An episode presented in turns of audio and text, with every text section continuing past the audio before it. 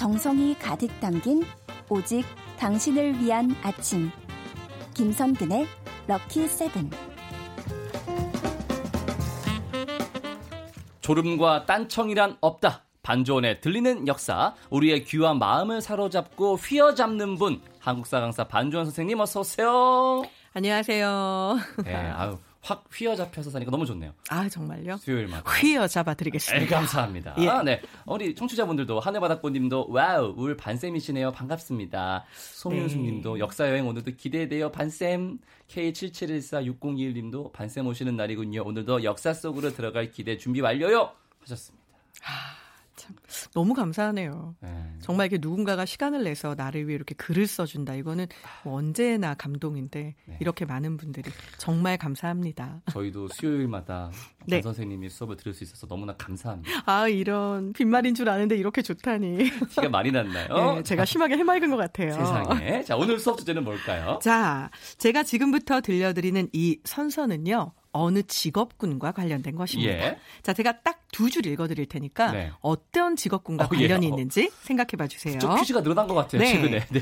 나는 의술의 신 아폴론과 아하, 그리고 예. 아스클레피오스, 휘기에이아, 파나케이아 그리고 모든 남신과 여신의 이름으로 나의 능력과 판단에 따라 이 선서와 계약을 이행할 것을 맹세합니다. 네. 어느 직업군일까요? 맨 앞에 정답이 나와서 네, 맞습니다. 의사네요, 의사. 자, 의사인데요. 네. 그렇다면 이제 오늘 주제 이거 당연히 의사겠네요. 그렇죠. 예. 역사 속 바로 이 의사에 관한 이야기인데요. 아하. 이 의사에 대한 이야기를 뽑은 이유가 있습니다. 예. 요즘 사실 아이고, 그렇죠. 네. 그렇죠. 이게 이제 코로나 19라고 불러야 되나요? 예. 19라고 해야 코로나 되나요? 19가 그렇죠. 있어요. 자, 코로나 19 때문에 실은 정말 많은 의료진들이 고생을 아, 하시잖아요. 그럼요. 근데 오늘 이제 청취자분들이 의사만 의료진이냐 이러실 수도 있는데요.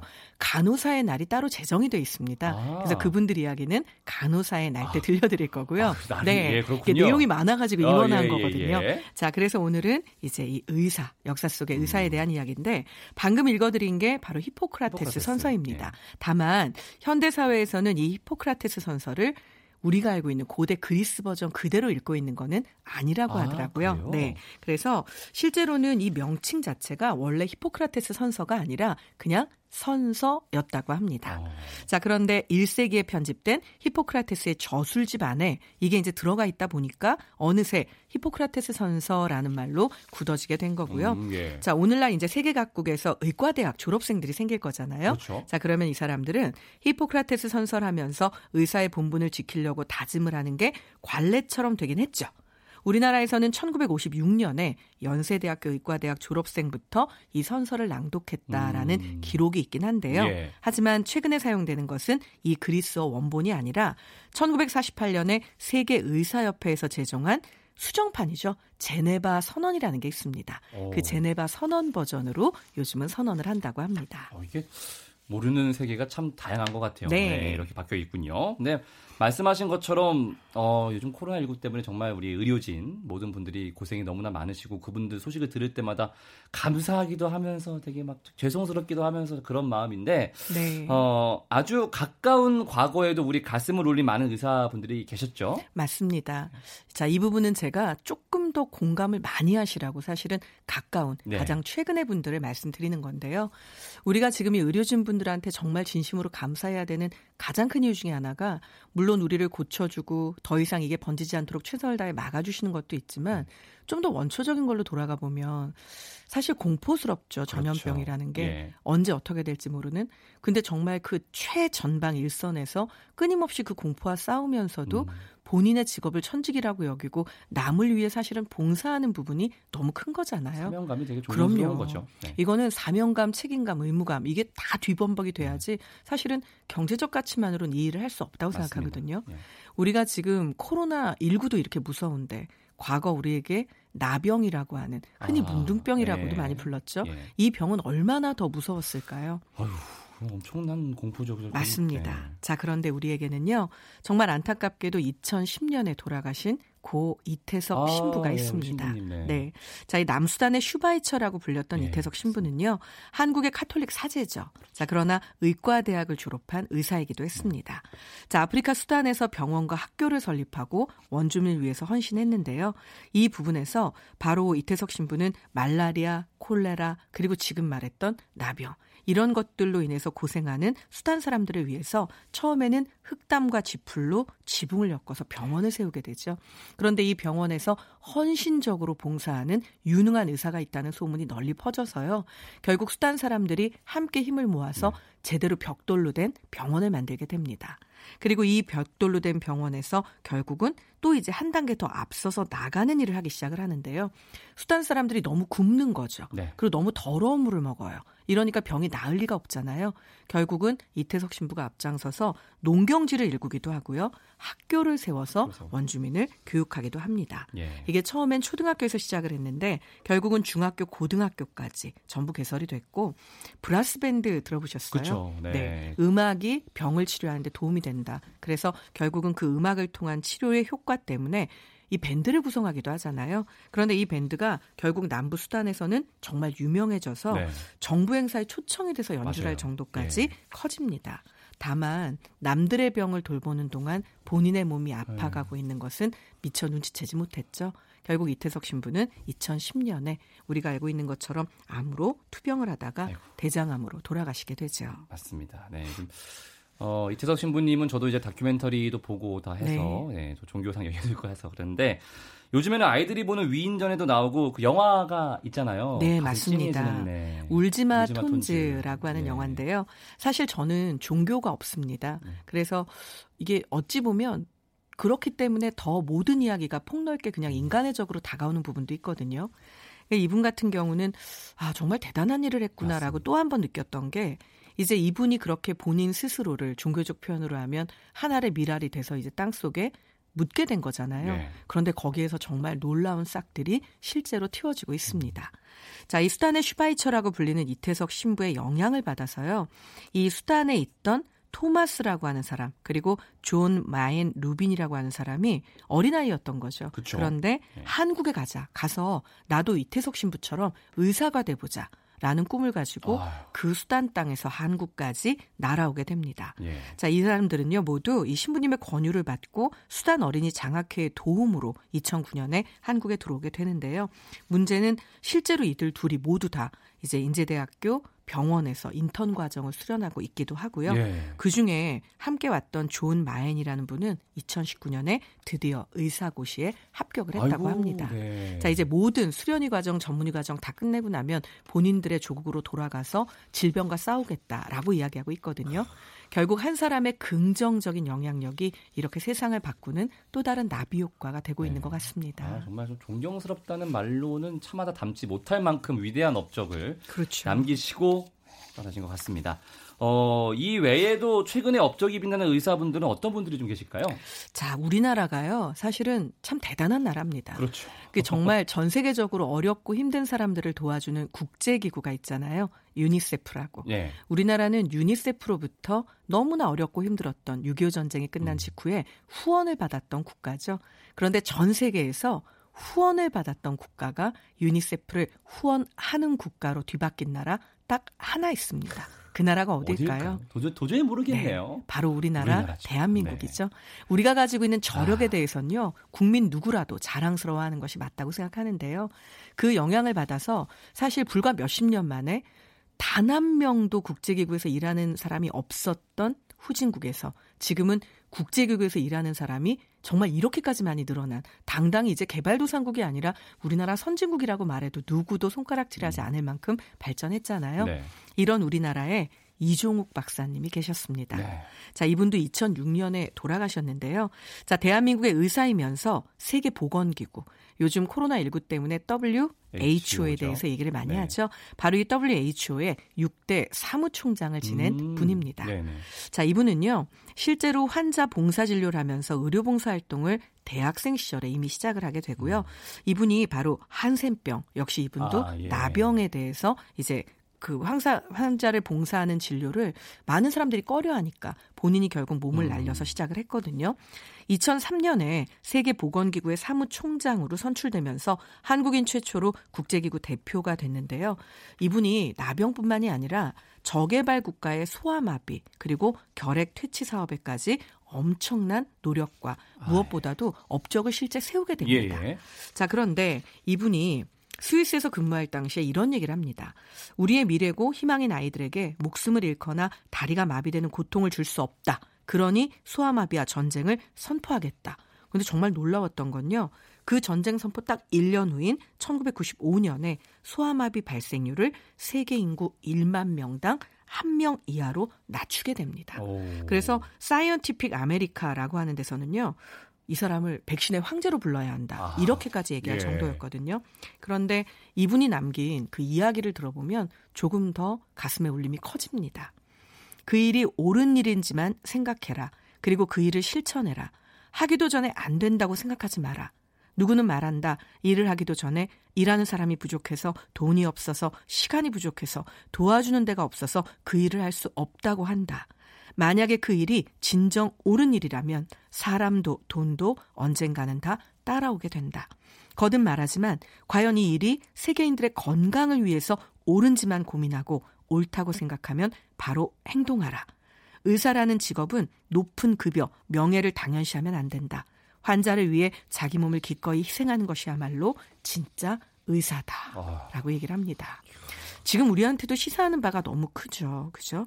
그리고 저는 이거는 꼭 의사나 질병하고 싸우는 부분만이 음. 아니라 그냥 인생을 살 때도 그 일이 옳은 일인지 생각하고 실천하고 제일 중요한 건 하기도 전에 안 된다는 생각은 하지 말아라. 이 부분은 정말 가슴에 좀 새겨야 되지 않을까. 네. 저부터도 그런 생각이 듭니다. 아, 여러 가지로 생각이 진짜 많이 들게 네. 되는 그런 말이네요. 예. 어, 수보마님도 오늘 수업 듣다 보니 눈물이 찔끔 위기 극복 DNA를 가진 우리 국민들이 코로나 이겨냈으면 좋겠어요 하셨습니다. 네. 이겨낼 거고요. 네, 빠른 시간 안에 이겨낼 수 있을 거라고 저도 믿습니다. 어, 눈물 좀 흘리고 마음 좀 다잡고 잠시 쉬는 시간 갖고 노래 한 곡 듣고 수업 이어가겠습니다. 이선혜님과 임소영님의 신청곡이네요. 럼블피쉬 으라차차. 음악이 좋은 방송 KBS 이라디오 김성근의 럭키세븐 함께하고 계시고요. 어, 3573님이 역사를 잊은 민족에게 미래는 없다. 요즘 역사에 대해 많은 관심을 갖게 되었어요. 럭키세븐 애청자들에게 잘했네요. 4187님은 오늘 내용 너무 좋네요. 긍정 이야기 하셨습니다. 네. 여러분을 럭키세븐 애청자로 만들고 긍정의 기운을 불어넣어주는 반주원의 들리는 역사 함께하고 계십니다. 오늘의 수업 키워드는 의사예요. 어, 이제, 이제 훌륭한 우리 의사 선생님들 얘기를 쭉 하고 있는데 이런 분들이 뭐 의학의 역사, 역사 속의 의사 얘기를 새로 쓰는 위대한 분들이겠죠. 그렇죠. 예. 그러니까 여러분들이 역사를 너무 먼 나라 얘기로 생각 안 하셔도 되는 게요. 음. 지금 우리가 살고 있는 이 날 하루하루가 모이면 또 다시 역사, 역사가 되는 거거든요. 그렇습니다. 자, 그렇다면 이제 제가 그래도 비교적 가까운 네. 최근에 있었던 네. 역사 속 의사 이야기를 들려드리고 있잖아요. 그렇죠. 자, 우리도 요 정도 되면 이제 긍정힘을 가지고 네. 우리는 맞출 수 있다. 이게 부담스러워지죠. 요 퀴즈 네. 하나. 이것도 묻고 지나가야 되겠죠. 그렇죠. 자, 이것은 뿌디에게만 묻도록 하고요. 우리 아. 청취자분들은 뿌디가 과연 잘 맞출 수 있는지 자, 귀를 쫑긋하고 음. 들어봐 주세요. 네. 이 단체의 이름은 무엇일까요? 단체네요. 중립, 공평, 자원의 3대 원칙과 정치, 종교, 경제적 권력으로부터의 자유라는 기치 아래 전쟁과 기아, 질병, 자연재해 등으로 고통받는 세계 각지의 주민들을 구호하기 위해서 설립한 국제 민간 의료 구호 단체입니다. 힌트를 드릴까요? 요즘 음. 웬만한 의사가 나오는 드라마에서는요. 좀 의식 있는 의사들이 하여튼 아. 죄다 여기 가서 활동을 한다고 이 해외에 다녀왔다. 이런 아, 설정들이 그거, 벌어집니다. 국경 없는 의사인가요? 오, 네. 오 이럴 수가. 빙고 맞습니다. 아.